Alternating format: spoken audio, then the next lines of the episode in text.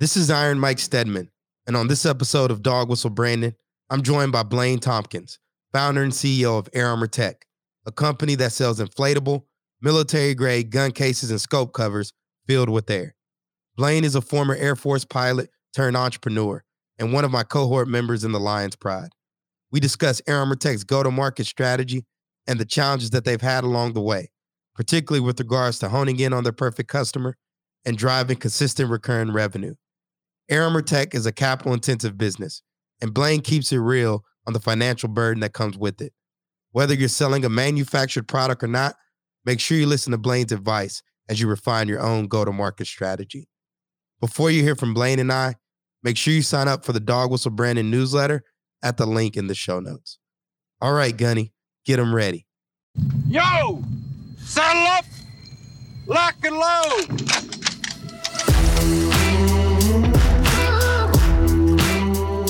Welcome to Dog Whistle Branding, brought to you by the team at Ironbound Media and the Lions Pride, where we provide weekly tack planning on marketing, brand strategy, and category design for early and growth stage veteran owned small businesses to keep you in the fight and not face down in a rice paddy. I'm your host, Iron Mike Stedman, a Marine Corps veteran, godfather of Dog Whistle Branding, and CEO of Ironbound Media, a podcast production agency that helps veteran owned businesses create distribute, and grow branded podcasts in order to engage with your ideal audience.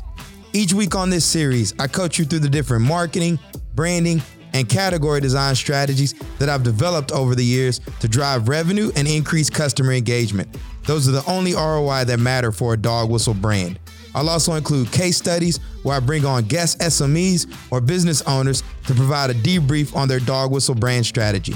Before we jump into the show, make sure you subscribe to our newsletter at the link in the show notes or visit our website, dogwhistlebranding.com, to stay up to date on all things DWB and our work at Ironbound Media and the Lions Pride. All right, get out your pen and paper and get ready to build a dog whistle brand.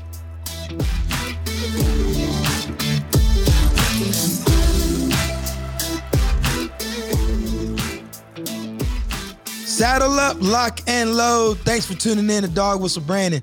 Today I'm joined by Mr. Blaine Tompkin. Blaine, what's going on, brother? Not much, Mike. I really appreciate the opportunity to speak with you. And, uh, you know, we've uh, become uh, more than just acquaintances over the past few years. And I just, I, I really appreciate you extending me this opportunity, my friend. Nah, man, I'll tell y'all, me and Blaine are part of the Lions Pride.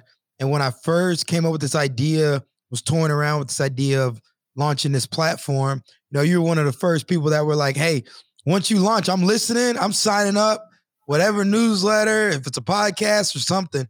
And so it's uh, super dope to get you here on the show. Mm-hmm. So, what I would love for you to do is first just tell everybody about who you are, what you got going on with Air Armor Tech. You know, I, I know you said you have an interesting story about how you came up with the idea. And then let's jump into your go to market, i.e., how you were able to uh, launch it and start getting some revenue. Right.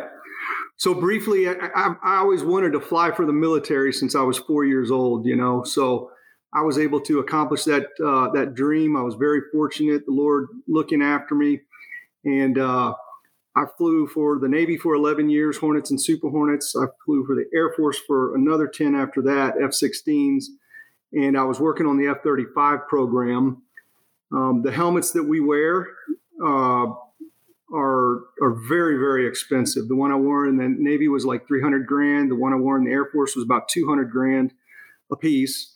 And then on the F-35 program, they're $500,000 a copy. So I happened to be sitting in this um, where they brought in and showed us the helmet, and I was the only pilot sitting in there. And when they told us how much the helmet was worth, uh, I, I just I was floored because you know that's twice as much as my house and they had it in a big heavy plastic case which I would have done too, you know, like a Pelican case, but there's no way to get something like that into the cockpit. So the other option was a green flimsy bag.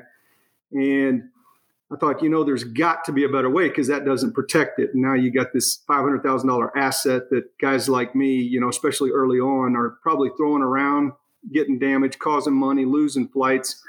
So I thought, wow, you know, I wore a G suit every day for 21 years. Uh, not at that point, but uh, and I wore a LPU around my neck, a life preserving unit. And I thought, well, why don't you just have a bag that inflates and protects the item while you need to protect it, and then when you don't need the protective bag, you can just deflate it and store it. Doesn't add any weight. So anyway, long story short, I I uh, I went back home and I had to figure out what the materials of the G suit were. So I cut apart my Navy G suit, which was kind of hard to do, and I, I, basically built a prototype in my garage and and filed a U.S. patent, which I didn't get for like seven years later. Uh, but that's that's kind of the genesis of, of the idea. How do you describe it now? So when people say, "What is Air Armor Tech?" What do you tell them?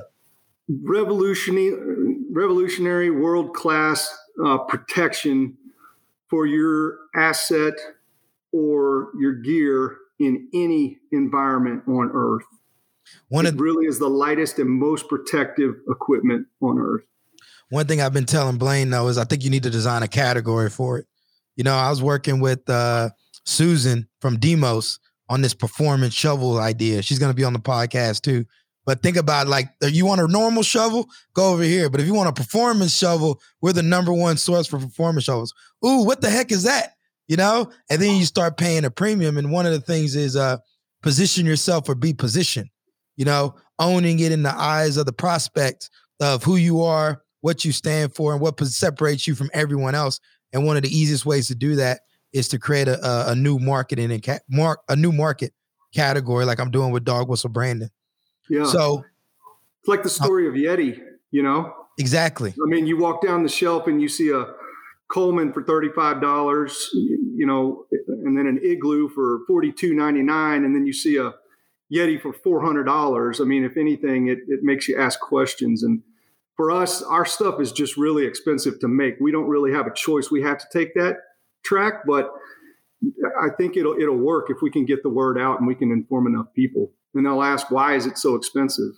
Be part of it because it's the best. Yeah. Once you had your initial products, whether they're beta or whatever, how did you go about securing your first uh, clients? Well, a lot of it was trade shows, and and I'll tell you, I'll, I'll jump a little early just to to you know I know we're going to talk about lessons learned, and one of the things is I was so uh, I concentrated so much on the prototyping and on the developing the product and getting a good product that I actually I have product I only have four products right now, but I have maybe eight or ten prototypes because that's what I was really interested in. What I the mistake I made is I did not budget enough money if much at all, towards marketing, you know. So early on, we even went to shows because we didn't get the production done. We went to shows with prototypes, and you want to talk about a long show when you don't have anything to sell. They're they're even they're ten times longer than if you have something to sell. So early on, we we went to trade shows, you know, hunting trade shows. We just happened to launch a, a hunting line, gun cases, scope covers and we didn't have a photography line and some of the other things we'd like to do. But we, we went to like hunting shows um, and and the higher end hunting shows, if you will, like Dallas Safari Club, and then and then really we thought it would just uh, you know word of mouth. Hey, people see it and then they'll just tell all their friends and they'll buy it. But um, uh, you will sell zero percent to people who don't know that you're out there and don't know about you. So ours was getting in front of people, really. So one of the things I've been a big proponent of lately is this market first approach. You know, so identifying the market, right? Carving out your niche in that market and then massaging it with the category design, you know? And so for you, right, when you roll this product out, how did you know there was demand for what you're offering? Right? Did you know were you getting some hits early on? You know, because that's one of the issues is a lot of companies, you know, no market need is real so how were you able to find out that there was actually a market with people spending money on the product that you're offering? Started off um, in, in in the development stage, I would say, because none of our products, you know, being coming from the military, sometimes we would get gear and you'd be like, man, did the person who made this or designed this even know what I do for a living? You know, because it just didn't it didn't make my life any easier. In fact, it probably made it harder. So we started out, we got our prototype products in the hands of military users, law enforcement users, and like the general hunter or shooter, you know, which, you know, we would term the commercial side of the market. We got it in their hands and we asked for feedback. nobody said, and I'm serious, nobody said this is a dumb idea, it'll never work, or I wouldn't use this. Um, eventually, the, the the pushback we would get is, man, you know, as soon as you tell them the price, it's expensive, but but no one said they didn't like it. So that kept us pushing forward. We paid for booths, and then standing in front of people uh, really was where we got the best feedback. And and so even though I said that it was kind of a tough time to to be at shows with prototypes, what it did give us is uh, a good indication that people said that that if if we had product to sell, they would buy one right there. You know, we took emails and and got back a hold of some of those people and they purchased from us. But but really, it was the face to face interaction and taking all feedback and being very objective and and and making sure that we had a good idea to to keep putting money into. Yeah, and here's the deal, right? Was this your first venture? Uh, in this area, yeah. I mean, I've done you know little real estate things and stuff like that, but this was my first like manufacturing slash you know selling a widget of any type. Yes. And the reason I ask is at the end of the day, you got something out there, right? I know you're beating yourself up about spending too much time on product, but you know, business is a contact sport. And by you being at the trade shows, you getting feedback, you talking to people, right? You're figuring out whether you have something that they're willing to buy. Now, one thing, and I want our listeners to think about though, that you know, uh, Blaine said, you got to be careful. This is when you roll products out, everyone, your friends and family might be like, "Oh, this is a great idea." The next step is get them to pay for it on the spot. It's like, "Oh yeah, will you buy one right now?" And that's the thing, right? Because it's like, okay, people will tell us it's a great idea, but to have a real demanding product or service, right? You want to validate it with money, you know, and revenue. And that's what I learned the hard way. So when I launched Ironbound Media, again, once I start coming out with this, I put some prices out people started paying, and I realized I was on to something. I think that's a really good point, Mike. And and let me just uh, reiterate in, in from the Air Armor Tech perspective uh, what exactly how that went. Um, and a lesson I learned from it is that you're absolutely right. When you're standing with, with a prototype, everyone wants to buy because they're being, you know, they may just be being nice, and um, but but they weren't having to take cash or a credit card out of their wallet. Um, had I had it to do over again, I think I would have spent less money on the production and done. You, you know, I think we we we made like 750 scope covers at first. Um, I, I, probably should have made like a hundred, you know, and paid a premium, and then gone and see, hey, when we sell out of these, we're going to buy 250. And when we sell out of these, now we'll buy 750 because we held on to inventory for a long time, and that that inventory. Um, since we didn't put anything into marketing, we weren't selling as fast as we could have. And we held on to money, and that's just money sitting there doing nothing. You know, it, it's good to have something to sell, but I think I think I would have made a smaller production run and gone and tested the market, see what works, and then put some of that cash we spent on inventory into marketing and promotion and, and informing the public. Because an interesting thing about our our stuff, like I, we we aren't making we're covering and we're protecting a weapon or an optic, you know, like a scope.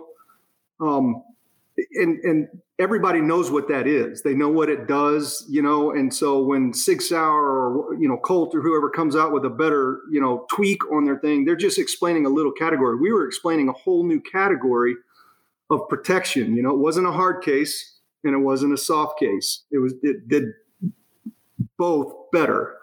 Um, so we, we, we should have spent more, more money on that. But and here's another thing too, right? For listeners that are tuning in, you can also do pre-sales, right? So, you know, having that prototype, getting say 100 whatever in pre-sales and then using that to actually fund the production and then rolling it out. That is an option and we did not pursue it and I wish we would have. But we we could have done some pre-sales at those shows where we didn't have product and and another lesson learned for, for the audience because All really at the end of the day sales is king and i know that's a cliche but yeah. You can have all these fancy boxes and products on shelves and ready to sell but until you're selling and you get that cash flow going you're not paying yourself which is kind of a big deal. I'm still not paying myself. More I was on that there. later. Yeah why, more on that later. Uh, all right so you roll this out. All right so you got the product. You probably throw up some website. You've got the trade. So what else was your initial marketing stack? Was that it? Or were you like posting on social media and doing everything else? We were posting on social media. You know, we uh, it was because I'm not a social media guy per se. Like I don't have a Facebook page, but we got a Facebook page. We got an Instagram page. I think we got a Twitter and a LinkedIn, but we didn't really do much with those. So we did try the social media side of it. We got a website, you know, and all this is kind of like if you had seen it in the beginning, you know how it is. It was pretty Sausage low budget making. and Yeah, Yeah, it ain't even in the beginning. It's sausage making right now. Everybody knows. Listen, this is a real podcast, right? This ain't Right. Forbes. We're not going to tell you how amazing we are. We're making sausage and we're turning into businesses. So let's just keep it real.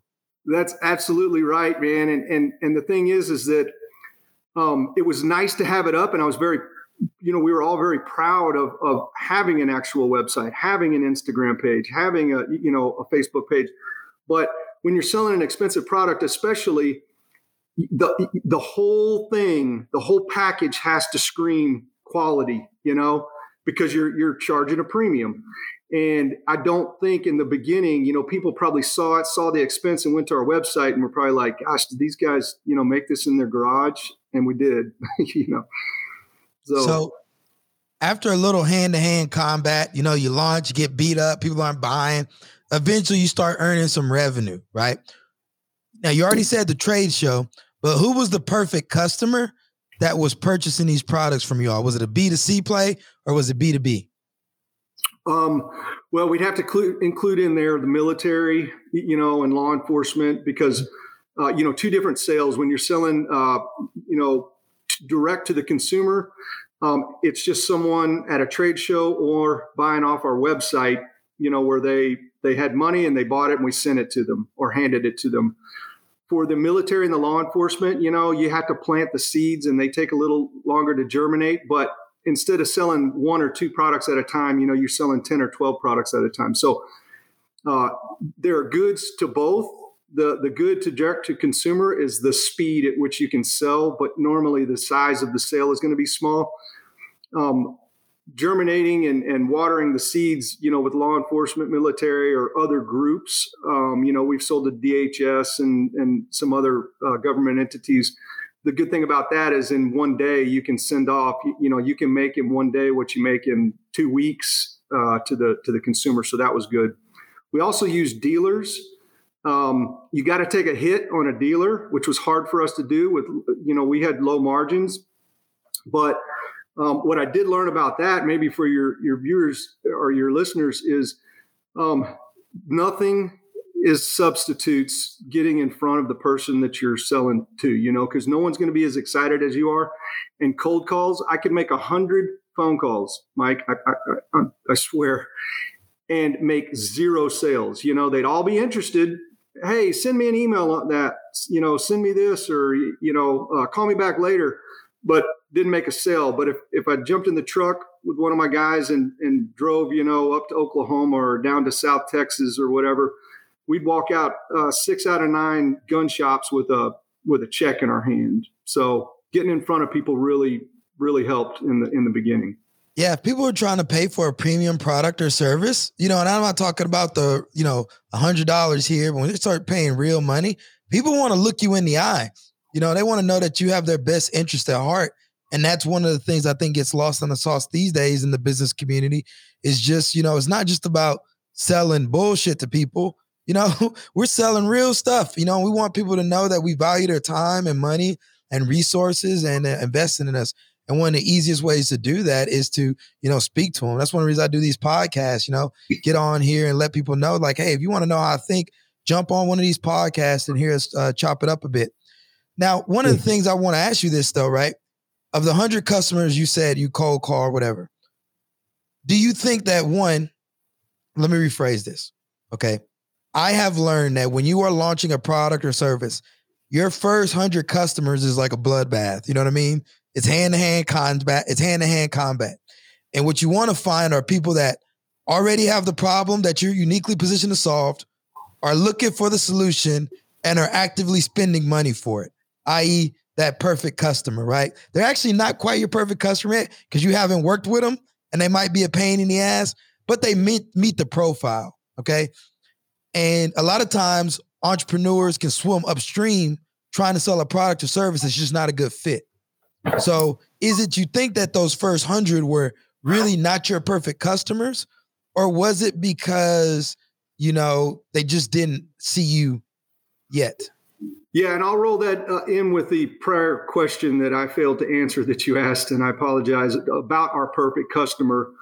Um, you know, our perfect customer is either, uh, you know, like the military or law enforcement guy, where his life depends on, you know, his his, his or her uh, uh, gear working.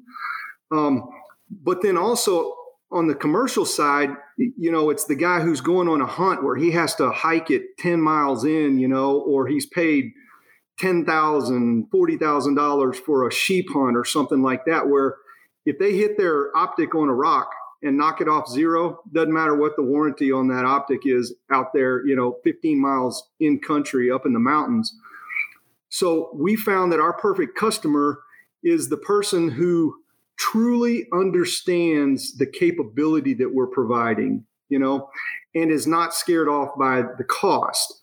We believe eventually people will get a better understanding and then they will say, you know, I am now understanding how that product could make my life better. And then they'll they'll save their money to afford it. But our, our perfect customer not only has sees, you know, the solution that we provide, uh, but but also can can afford it in those first hundred cu- customers, I, I, would say that we kind of got a mixed, you know, bag. We didn't weren't always hitting the right places, but I, like I said, we did shows. What we learned is very early on is that we we didn't do the shows like a gun show. If you've ever been to a gun show before, that's like a you know a, a, a swap shop. You know, people are just looking for a good deal and they're looking to get something for as cheap as possible. Not our customer then we did a show like Dallas Safari Club where guys are going on safaris. They're flying to South Africa, you know, they're flying to, uh, uh, you know, anywhere in the world just to get to their hunt. They're spending the cash they understand. Here's That's the deal. Our- you launched and you conducted a movement to contact, right? So you had those hundred customers, and then you're finding out, you know, who's buying, who's not. And so now you're actually able to have this like feedback loop to let you know where you should focus your time and attention on. What you just talked about though is a completely different vertical, right? So again, you roll out military law enforcement, but now you're talking about, you know, people that are hunting, spending expensive money on these rifles and these scopes. As you start to look at your offering now, right? Where is the most revenue coming from? Is it coming from the military or is it coming from these uh, hunters, et cetera? Right now, uh, and especially because of the lockdown, you know, which is unusual or not normal in the you know the time that Air Armor Tech has been around. We haven't been able to get on bases. You know, it's been a lot uh, more difficult to get access.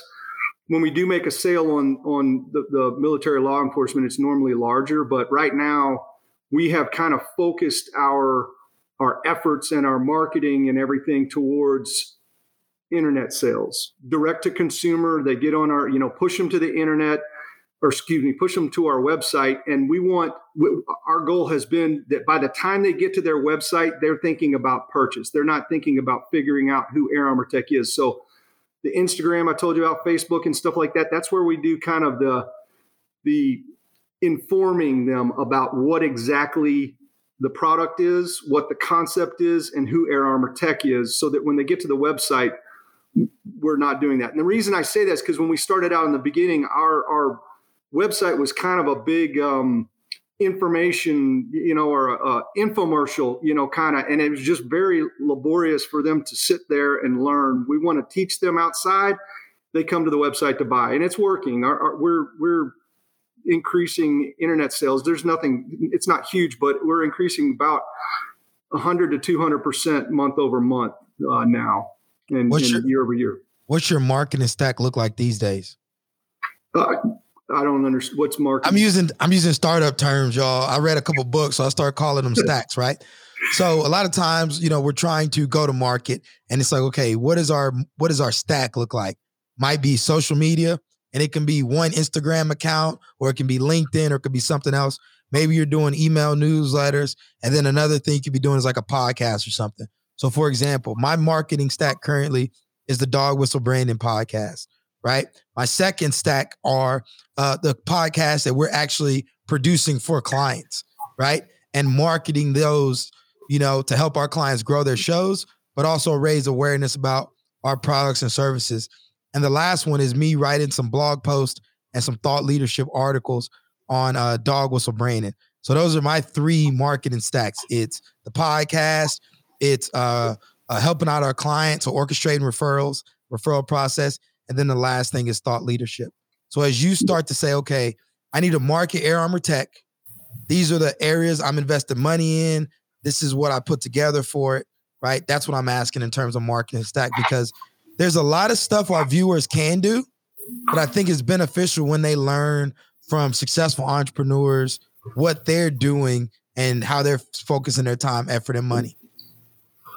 Yeah, so I would say if I had to put a number on it, I'd say the, the, the majority, you know, maybe 75% is uh, the, the, the social via Instagram or, or Facebook, you know, developing and putting out content. And it could be anything from like having, you know, we get customers to send us a picture of their elk or moose or, you know, whatever they take down and, and with their air armor tech stuff. So that's, that's the, I would say that's the biggest uh, one where we're spending time other places is is actually and i know this is a little bit different than yours but we're you know we're trying to get we're trying to develop a, a global reach. And so we're spending some time um, we just got six agents in south america even though that's they're in a terrible lockdown there. We got some in europe uh, israel you know um, so we're trying to develop those because really what what we need is is larger sales at a time.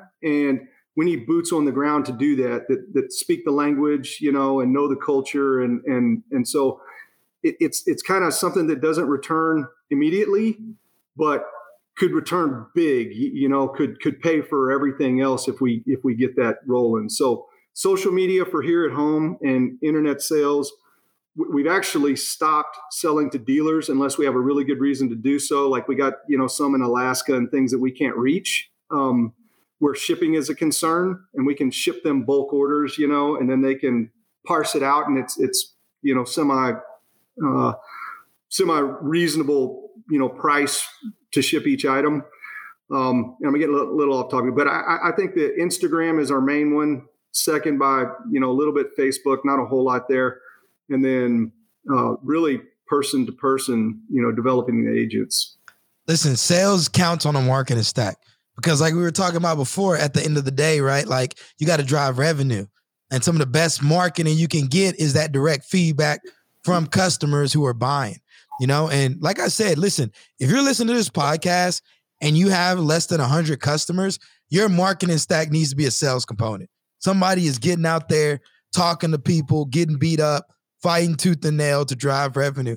Don't be like me and skip over that. You know, when I had my first business, you know, Ironbound Boxing's for profit arm, I was not out there selling. I was scared of it. When I launched Ironbound Media, I didn't even go public with it. I just started selling behind the scenes. And then after I got a certain number of revenue, you know, I was already probably at uh, you know, 75K plus when I was like, start telling other people about what I was doing behind the scenes. So that's fine. Now, yeah. hey Mike, let me let me touch on that hundred person that, because you just made me think of something. Um, like it's only hundred people, right? And, you know, unless you're selling houses or something like that or cars, like hundred is not a very big number. But I, I think it's super critical what you're saying for your listeners because I didn't look since we didn't really have a marketing budget. I didn't look at the individual sales. Sometimes I would only sell like one product in a whole week, you know, and it got very frustrating, but I can't tell you how proud I was of that sale, one. And then two, I didn't look at it as a sale, just that sale, because that person who has, you know, this new piece of gear is going to go tell their buddies. And the power of suggestion and the power of like, hey, you know, I put up the money and this thing works awesome.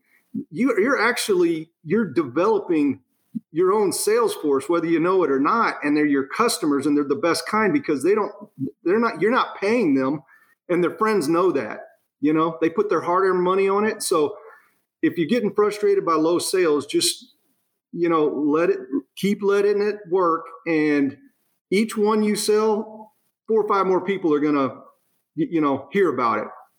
Plus, after you do that, all right, if you sell a hundred of a product, one, you've already validated the market that you have something, right? You validated the product. Mm-hmm. Now you've got some real marketing assets you can leverage. The referrals, you can write blog posts, you can take photos, right? It's not just, oh, I have this great idea or I have this great product, right? Now you've got real customers that you can highlight and you can make it real to the rest of the world and start orchestrating referrals. So, you know, even with this podcast, again, one of the reasons I launched this podcast is in the past, I've been guilty of, uh, well, actually, this is my first time running an agency. So let me not say in the past, but actually, still in the past. I get a client. I'm focused on that client, delivering that client's podcast. You know, me and my team working on it. Well, guess what? If I'm focused solely on client delivery, who else is out there marketing? Right? Nothing's happening. And so what ends up happening? You finish with one client, now you got to go chase another client. Now you got to go chase another client, right? Versus how can I get those first 100 customers concurrently while building a brand, putting uh, education and knowledge into the ecosystem and starting to fill, you know, my sales funnel, my marketing funnel, right? So again, you really want to do both a little bit, right?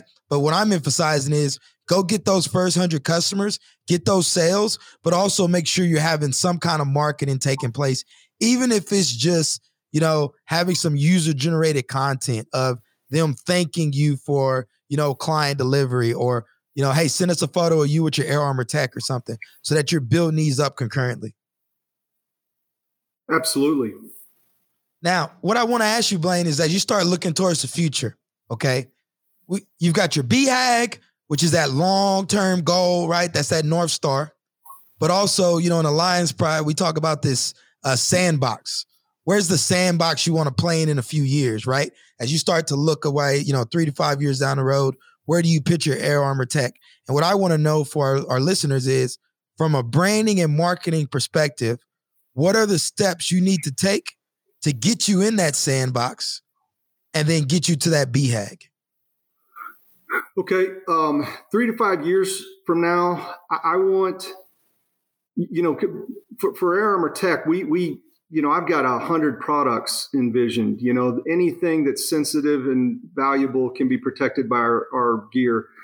I want someone to see our gear, have no idea what it's protecting, and say, I don't know what that's protecting, but that's a quality piece of gear. I know Air Armor Tech.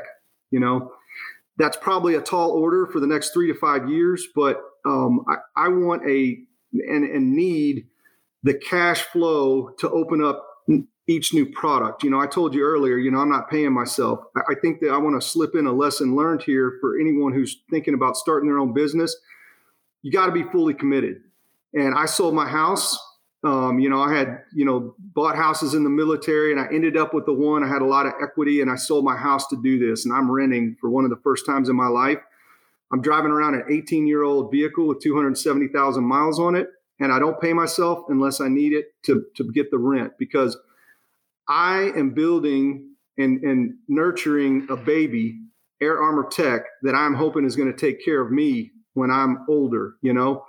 And anything I'm taking from that child right now is just stunning its growth and, and reducing its ability to do that. So I I am all in, ain't gonna quit, you know, and you have to have that uh, mentality. So uh, back to the sandbox, I, you know, I would like to be sold on a global perspective. The patent here is not going to last forever.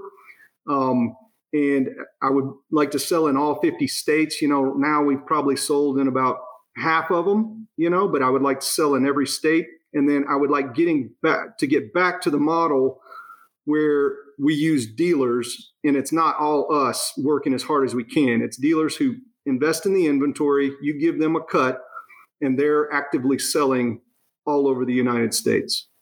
Love it. Now put your CMO hat on, you know, because you're probably going to hire a chief marketing officer at some point, right?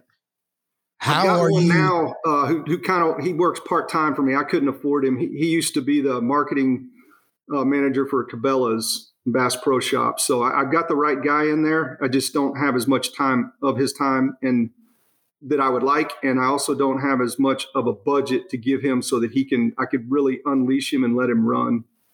He's doing a lot on a shoestring budget. No, I'm sure. But I'm what I'm trying to get at is again, like we always talk about, like we're really good at the strategy, right? Like, oh, we got to go here, we got to do that. But in terms of right, like Yeti didn't just become Yeti. You know, right. Yeti was making some moves in the minds of consumers that you need this $300 cooler or this, you know, $100 damn water bottle. Okay. So from you, like you've got the mindset of a CMO, right? From a marketing branding perspective, what do you need to do? What moves do you need to make to position Air Armor Tech in the eyes of, you know, these consumers so that you can accomplish that sand uh, that sandbox and that BHAG goal? Well, the first thing that we're going to try to do outside of just making our, our our marketing a little more robust, you know, whether it's you know even as little as like AdWords and and promoting, you know, our our because it's not as easy just to throw something up on Instagram anymore. Now you have to pay, you know, to get it to be effective. Um, what what I see us doing, um, and I just sorry, I just lost my my uh, train, train of thought. It happens when yeah. you podcast. Oh, I know. So um, strategic partnerships. Okay, so uh, we just used a different pattern uh, for uh, several of our products. It's the Kryptek pattern. Uh, it's owned by an Army uh, helicopter guy who founded it. Uh, pretty good brand, uh, really good brand, actually. High quality stuff, looks sharp. And as soon as we get our inventory built up, we're going to start selling through them. And I think it does a couple things. If there is an opportunity, uh, you know, for one of your listeners out there, if they can make any connection to a company that's bigger than them, it gives you instant credibility. So we have several of those that we're, we're working with both uh, gun manufacturers like Benelli because we're coming out with a gun sleeve, you know, that's good for the shotguns, very high quality. Um, we're going to sell all of our products through Kryptek, and we're going to leverage because they benefit from it too. And we're going to leverage them advertising for us, their advertising dollars, and when when we become associated with and and you know used in the same sentence as a Kryptek or a Benelli or a Sig Sauer, it, it automatically puts us on the map because they don't do that often. We just happen to offer them something that that no one else can offer them that their users and their customers would buy. So that's that's kind of the big thing is to get aligned with those guys and and hold on for the ride. Hopefully, I haven't done an episode on it yet, but we call that a Trojan horse in the dog whistle branding ecosystem, right? and it Good works in the early it works in the early stages when you're launching because this is another thing, right? When you first start out, you have no trust, you have no credibility, you don't have any of these things, right? So one of the easiest ways to do it is find somebody you have that already likes, knows, and trusts you, right? Work with them. You probably take less margin, but it gets you credibility in the space, and you you learn what you don't know. So there's that one piece.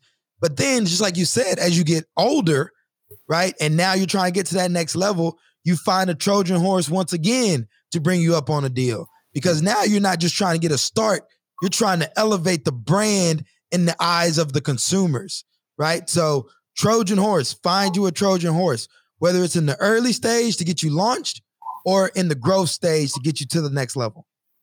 It, Mike, that's so true because you know, especially if you're you're selling a quality product, like I didn't want people to know that I was working out of my garage and my whole house was filled up with products. You know, they we, we have a limited lifetime warranty. How, how how much would you have trusted in that if you'd have known all my, all the gear was in my house? I'm gonna push you know? back on you though. Uh, listen, I'm listen. I, Dog Whistle Branding is all about channeling through the noise, standing out from the crowd, and planting your flag into the ground, saying, "This is who we are. This is what we do. This is why you should work with us." I think more entrepreneurs need to own that because here's the deal these customers, they know we're not Coca Cola.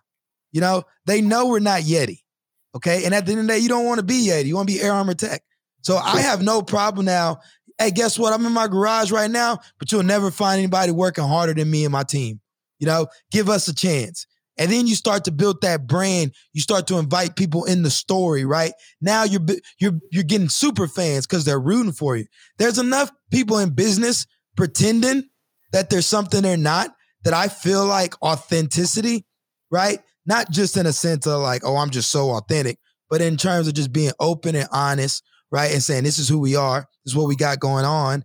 and invite people to be a part of the journey with you. It is very engaging, and and people know that when you're being, you, know, you're you're legitimately just being uh, humble and not trying to be more than than you are. Um, and I probably do that uh, too much. And I've been told by you know my partners and, and, guys I work with, like, hey, maybe you're being a little too honest, you know. But but I, I think that the like from what you're saying, the customer gets it when when they know you're genuine, you know, and and hey, here here it is. Of course, we want to be Yeti, but we we gotta we gotta get there somehow, you know. And and here's the other thing too, we have to recruit fans, and fans are gonna come from our networks and our communities, you know. And with us being veterans, and first of all, it's a blessing to be on here with you, Blaine. You know, for us to be able to leave the military, go on this entrepreneurial journey, trying to slay dragons you know, we're like Muhammad Ali coming back to fight George Foreman, right? It's that hard, right? But we're on this pathway, we're on this journey, and it's a blessing to be able to do it because you know there's a lot of people in our community that are looking for that next sense of purpose, that next mission. And yeah, we don't make a lot of money, but guess what? You're energized. I see the excitement in your eyes every time you come on a call. I'm energized about what I do, and I say that to say that there are people that are not in the positions we're in now that want to be in those positions. And you've seen them on the calls of like, they haven't pulled the trigger yet. They haven't got any skin in the game and they're watching and living vicariously through us. Well, when we start to share our journey and the lessons we learned and keep it authentic, then we show them what's possible. And then they become our fans. And then guess what? When they come across some opportunity, they're like, you know what? I would love to introduce you to my guy Blaine, man. He's over there cranking out Air Armor Tech in his garage you know? And you'd be surprised at how stuff like that rolls. And I say that because we have listeners that are tuning in, right? I don't have a big warehouse. I don't got nothing crazy. You know, you just said you sold your house. You're renting. I'm renting. This is the reality. But I don't want them to get discouraged. I want them to let it know that, like, hey, this is real entrepreneurship. Again, we're not, this ain't hype, right? This ain't the little videos you see when you log on YouTube, sign up for this course, making millions of dollars. This is that hand to hand in the trenches every single day. Yeah, and and I think that uh, you know if you say that you can do it, that's that's the truth. If you say if you don't think that you can do it, that's the truth too. You know, and you really you really have to want it. But I think that that uh, especially here in America, even still, um, if you set your mind to something and you stick to it, there there's nothing you can't do. Nothing. What's the, what's the worst time? You get beat up a little bit. You you you learn some lessons. You do something else. Now, in the time we got left, Blaine, what I would love you to do is any closing remarks or general advice you got for our listeners as they're lo- as they're going to market, right? Because this is the gap. Yeah. We're really good in the veteran space, teaching people how to start businesses, but in terms of getting zero to 100 customers and then 100 plus, right? We're not the best at it. So I would yeah. love you to share any general advice. And then the last thing, let us know as a community who your perfect customer is again and how we can help support you on your journey. Okay. And, and I'll, I'll wrap some lessons learned in there um, too, Mike. Uh, and I've, I've kind of stated this, but I'm going to restate it. You know, you got a budget for some marketing and some promotion, and it may not be money. You, you know, it may be taking advantage of opportunities like you're offering me. You know, where it, it's it, it's time that you're investing, but it's worth it, and you got to get the message out. If you don't, don't expect customers to come. The other thing is that um, you got to be careful of employees. Uh, I, I, have. It's been one of my biggest lessons learned is that I have paid people handsomely on occasion when I'm not paying myself, and I really got nothing out of it. And so you got to be very careful in the early stages who you bring on to a on to a new, uh, you know, a new venture because in a new venture you can't say, okay, well you're the accounts receivable person. That person may be taking out the garbage you know, doing accounts receivable and then helping you put product together. And they have to be willing to do that. So you got to make sure that you do that. Otherwise, they're going to pigeonhole themselves and you're going to do all the work, you know? So I, have wasted a bunch of money on that and I've had to fire people and it's not fun. Even like friends of the family kind of kind of things just didn't work out. So be very careful about the employees. The other one is not as easy, but we've we've talked about you know going for our hundred customers and going for stuff. I, I also think that you got to be careful about how many things you chase at one time, because I, I have you know going to like Shot Show if you've ever heard of that, you know where you get a hundred leads and then you get back home and you chase about a half dozen of them and then you get back to business as usual. You know you really got to focus in on which ones are the important ones and just take them to completion even if you have to miss a couple because you know like they say one in the hand is worth two in the bush. You, you know it does you no good if you don't close that deal. So you got to close the deal. So that's kind of the big one. Um, last thoughts i guess is that this has been very challenging. Um, air armor tech you know it's probably one of the more challenging things i've done in my life um, I've landed on carriers at night where there's 50 foot visibility, you know, and this is this is equally hard in another way, maybe not death defying. But I thought, you know what, I got a great idea. I ended up getting a patent, you know, I'll just show it to people and, you know, I'll just make the product and people will come. Now, that's not really the case. And there is a ton of work to be done. There's a ton of challenge. So I think that the first step for any new entrepreneur is to think about whatever venture that they're getting into and make sure one that it'll work like you talked about you know there's a difference between people saying they buy and actually buying so you got to test that out and then make sure it's something you're interested in for the long term and then you have to decide is this the one? If it's not move on find another one. If it is the one jump in with both feet get ready to work and don't quit until you're done. You know you have to stick at it and you have to know for a fact it's going to be hard. That's why not everybody does it. Lots of people like to go, you know, sit in their cubicle, do their job, and then go home at the end of the, each day. And then they look forward to the weekends. You know, you want to look forward to every day and the challenges of that day. And if you don't like that, you, you probably ought to do something else. You know, I, my, my opinion on on advice that I give people starting a business has changed slightly. You know, and it's all about that commitment and making sure it's the right thing for you, not yeah. what other people want you to do as someone that's run won three national championships as a collegiate boxer, you always think that when you win that national championship, it's going to be so amazing. But guess what? You win it, you feel good for about five minutes, and then you realize that that's it.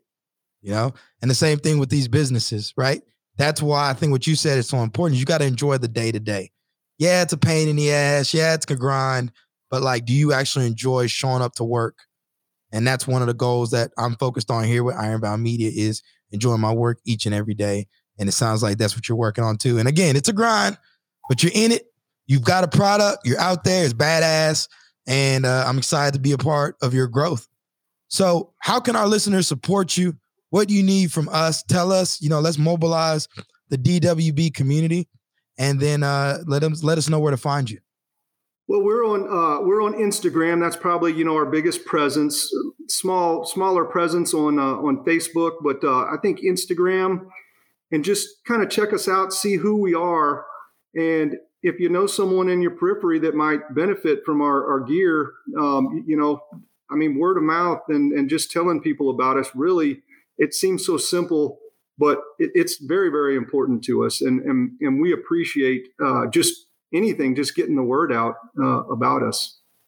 Yeah, well, be sure to include a link to your website in the show notes. To all our listeners, make sure you head over to airarmortech.com, check them out, spread the word. As you come across people in your network who can benefit from their from their product, make sure you start passing it along. And I would love hey, for hey, Mike. Yep. One other thing, sorry to interrupt, but you know what, man, we got some uh, t-shirts and hats and tumblers and stuff like that. If you get some some interest from people, I'll send it to them for free. Love it. Y'all heard it. That's great. So if you're interested in getting some swag, uh, shoot me a message and uh, shoot me an email. So again, if you're listening to this show, do me a favor and make sure you subscribe to the Dog Whistle Branding newsletter on Substack at the link in the show notes, as well as on your favorite podcast hosting platform, including iTunes, Spotify, and whatever you're listening to today. Uh, you, if you're interested in being a guest on the show, feel free to shoot me an email at mike at weareironbound.com or message me directly on uh, LinkedIn. And the same goes if you want me to cover a specific topic. Thanks for tuning in. And until next time, have a great rest of your week. Dog Whistle Branding is brought to you by the team at Ironbound Media, where we help veteran business leaders create, distribute, and grow branded podcast series in order to engage with their ideal audience. We believe that audio is the future of publishing, and we're committed to leading the movement for the veteran entrepreneurial community. You can learn more by visiting our website, ironboundmedia.com. This series is also powered by the Lions Pride, a professional training and coaching company for badass founders that serves mission driven, high performing small business owners with at the ready resources, battle tested tools, and full service support. We're proud to support veterans and other badass business owners at every stage of growth. You can learn more and get more at thelionspride.com.